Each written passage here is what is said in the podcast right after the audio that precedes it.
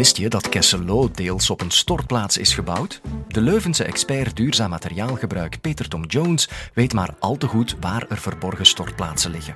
En hij weet zelfs hoe je er geld mee kan verdienen. Ligt er een fortuin op onze stortplaatsen? Dit is de Universiteit van Vlaanderen.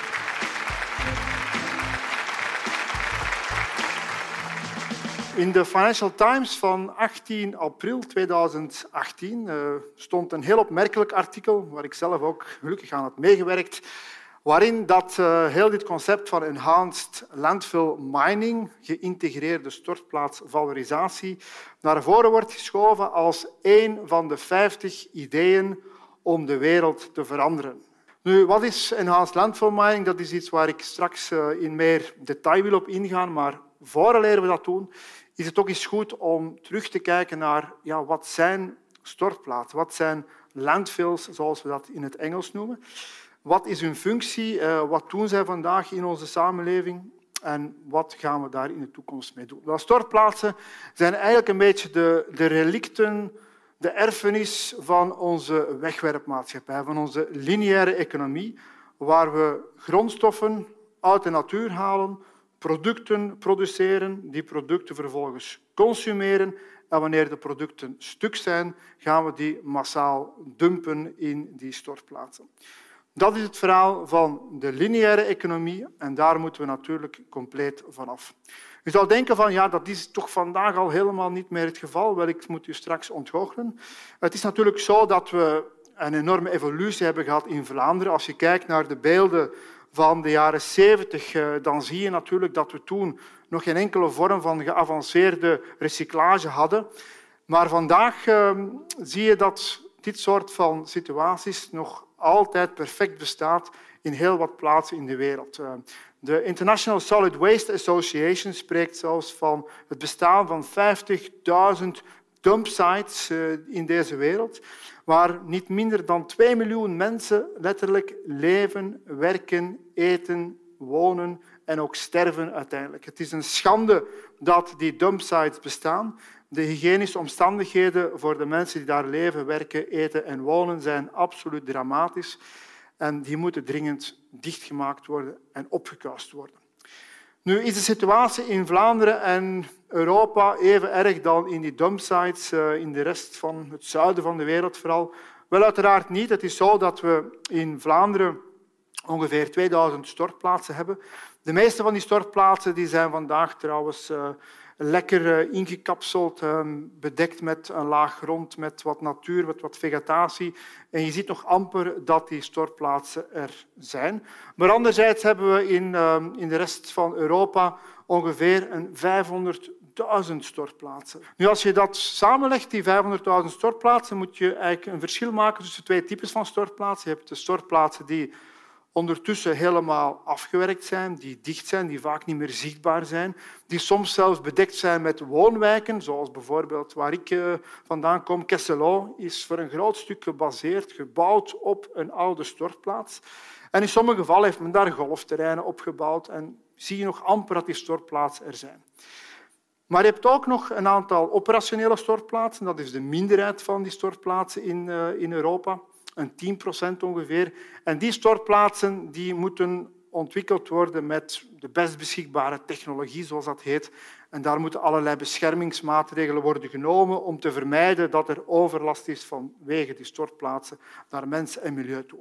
En dan spreken we van de sanitary landfill. De sanitary landfill, of in het Nederlands de hygiënische stortplaats, is een stortplaats om het afval in te kapselen zodat het contact tussen het afvalmateriaal en de lucht boven het stort en de watertafels en de bodem onder het stort kunnen beperkt worden.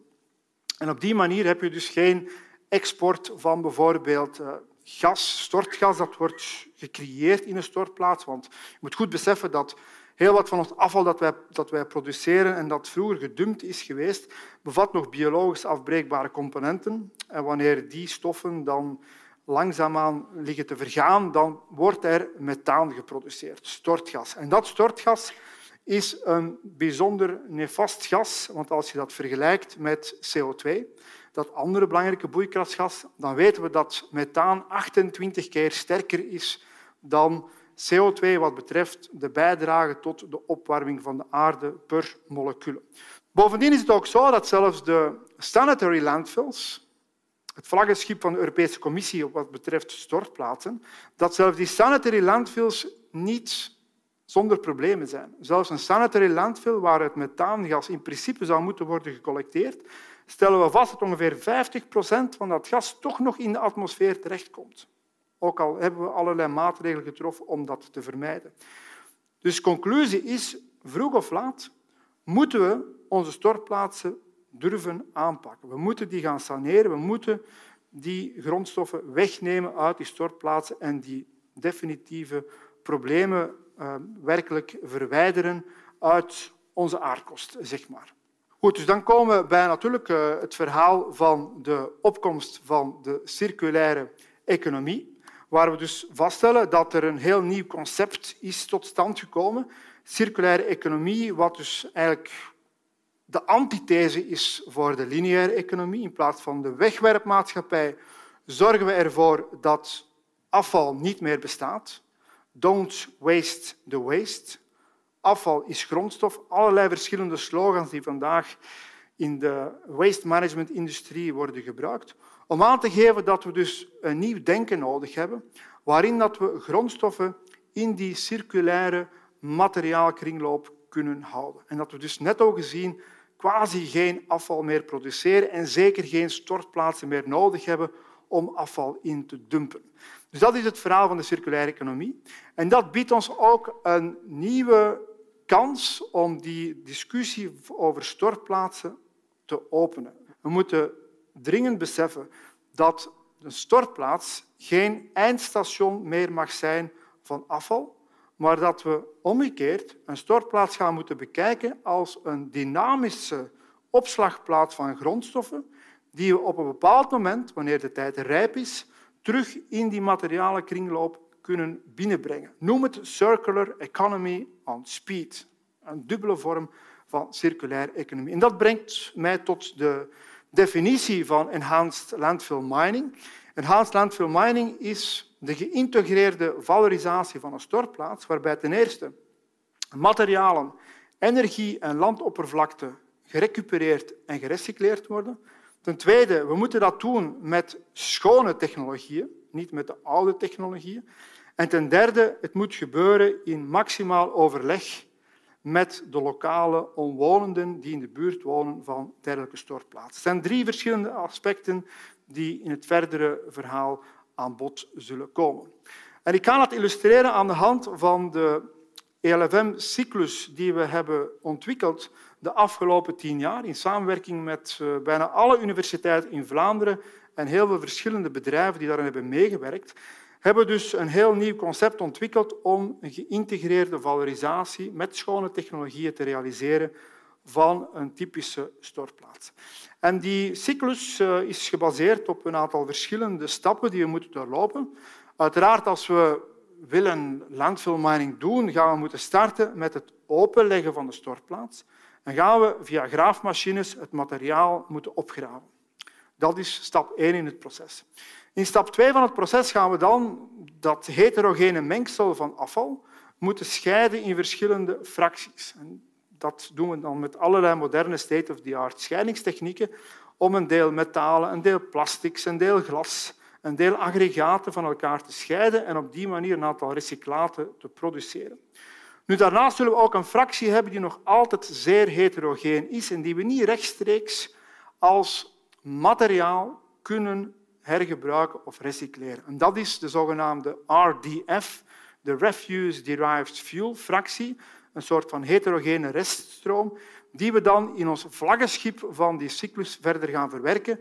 En dat is niet met de klassieke verbrandingstechnologie, want daar willen we eigenlijk van af. We willen naar de next best available technology. En dat is dan de plasmavergassingstechnologie. In die plasmavergassingstechnologie gaan we met behulp van een plasma ervoor zorgen dat we zeer hoge temperaturen kunnen bereiken om op die manier het afval te gaan atomiseren en dan produceren we aan de ene kant een mengsel van CO en waterstof, wat we synthesegas noemen.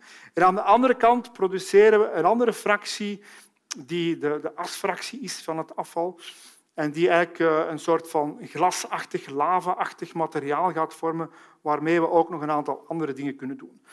Laten we starten met het, uh, het synthesegas, een heet mengsel van CO en waterstof, dat in eerste instantie moet afgekoeld worden. Afgekoeld worden en het moet nog verder opgezuiverd worden, omdat er nog een aantal contaminanten in zaten die we kwijt willen, om uiteindelijk te komen tot een heel schoon, zuiver mengsel van CO en waterstof. En in de volgende stap gaan we dan dat mengsel energetisch valoriseren, zoals we dat noemen. Dat betekent dat we dat mengsel kunnen verbranden in een gasmotor. Dat betekent dat we dan op die manier warmte en elektriciteit produceren. Maar nog veel interessanter is om ervoor te zorgen dat we dat mengsel chemisch gaan valoriseren. Betekent dat we het mengsel ofwel gaan leiden tot een zuivere stroom van aardgas, bio-SNG, zoals dat in het Engels noemt. En dat aardgas kan dan gebruikt worden als vervanging van klassieke fossiele brandstof bij de verwarming van gebouwen. Dat is één mogelijkheid. Een andere mogelijkheid, nog interessanter in mijn ogen, is wanneer we dat synthesegas gaan opwerken tot zuivere hydrogen, zuivere waterstof. En die waterstof kunnen we vervolgens gaan gebruiken in de brandstofcellen van de elektrische voertuigen van de toekomst. Ik kom terug tot de algemene ELFM-keten die we geproduceerd hebben, want naast die synthesegasstroom produceren we ook een ander zeer interessant materiaal. En dat heb ik hier zelf eh, meegebracht. Dit is eh, een voorbeeld van een batch die we geproduceerd hebben in een demo-installatie in Swindon, UK, is een plasma-rock-materiaal. En die plasma-rock-materiaal is gebaseerd op afval dat uit de stortplaats in Houthalen-Helchteren uh, is gebaseerd. Dat materiaal kan ook in een poedervorm uit dat proces komen wanneer we dat sneller afkoelen dan wanneer het heel traag wordt afgekoeld. Wanneer het snel afkoelen, krijgen we een poedervormige stroom. En die poedervormige stroom kan worden gebruikt als alternatieve cement. En met die cement kunnen we vervolgens zeer interessante nieuwe bouwmaterialen gaan produceren. Die bouwmaterialen dat kunnen tegels zijn, dat kunnen banken of esthetische tafels zijn. Er kunnen zelfs eh, heel sterke en mooie esthetische trappen van gemaakt worden. En wat is zo bijzonder aan die materialen? Wel, ze zijn niet alleen 100% circulair, met name ze zijn geproduceerd uit 100% afval, ze zijn ook zeer klimaatvriendelijk, want deze type van producten zijn gebaseerd op een binder die niet te vergelijken valt met de klassieke cement, ordinary Portland cement. De cementsector wereldwijd is verantwoordelijk voor 5% van alle CO2-emissies. En hier produceren wij een product dat rechtstreeks als alternatief kan gelden voor die klassieke cementgerelateerde producten. Dus milieuvriendelijk, klimaatvriendelijk en circulair. Drie grote voordelen die we kunnen combineren in dat materiaal. Goed, dus dat is het aspect van schone technologie die we nodig hebben om die enhanced, verbeterde landfill mining te creëren. Maar daarnaast gaat het natuurlijk ook over de interactie met de lokale omwonenden. Want uiteraard is het zo dat we in een regio zoals Vlaanderen, maar het geldt eigenlijk voor grote delen van Europa, steeds wonen in zeer dichtbevolkte gebieden. Dus dat betekent ook dat stortplaatsen zeer vaak in de buurt liggen van woonkernen. En dan weet je natuurlijk dat als je dat op een verkeerde manier aanpakt, dat je heel snel terechtkomt in het verhaal van NIMBY. Not in my backyard. Dat is het verhaal dat we ook in Vlaanderen heel sterk kennen van het protest tegen heel veel windenergieprojecten, waar sommige groepen van mensen protesteren tegen het feit dat een windmolen wordt gebouwd in hun achtertuin. Wel, hetzelfde geldt voor landfill mining projecten. Ook daar merken we dat er soms weerstand ontstaat vanuit lokale omwonenden. Je moet die lokale bevolking mee betrekken, zodat ze ervoor kunnen zorgen dat ze ook de voordelen zien van dergelijke projecten. Dus heel concreet ligt er een fortuin in onze stortplaats. Wel, als we het hebben over goudmijnen, uiteraard eh, in de letterlijke betekenis van het woord is het antwoord op die vraag nee. Wij zijn nog altijd geen alchemisten. Wij kunnen geen afval omzetten in goud.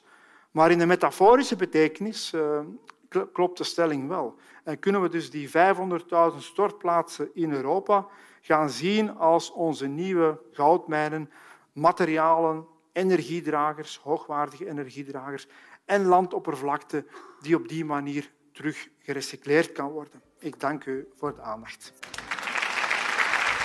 Toch maar op een andere manier een fortuin vergaren?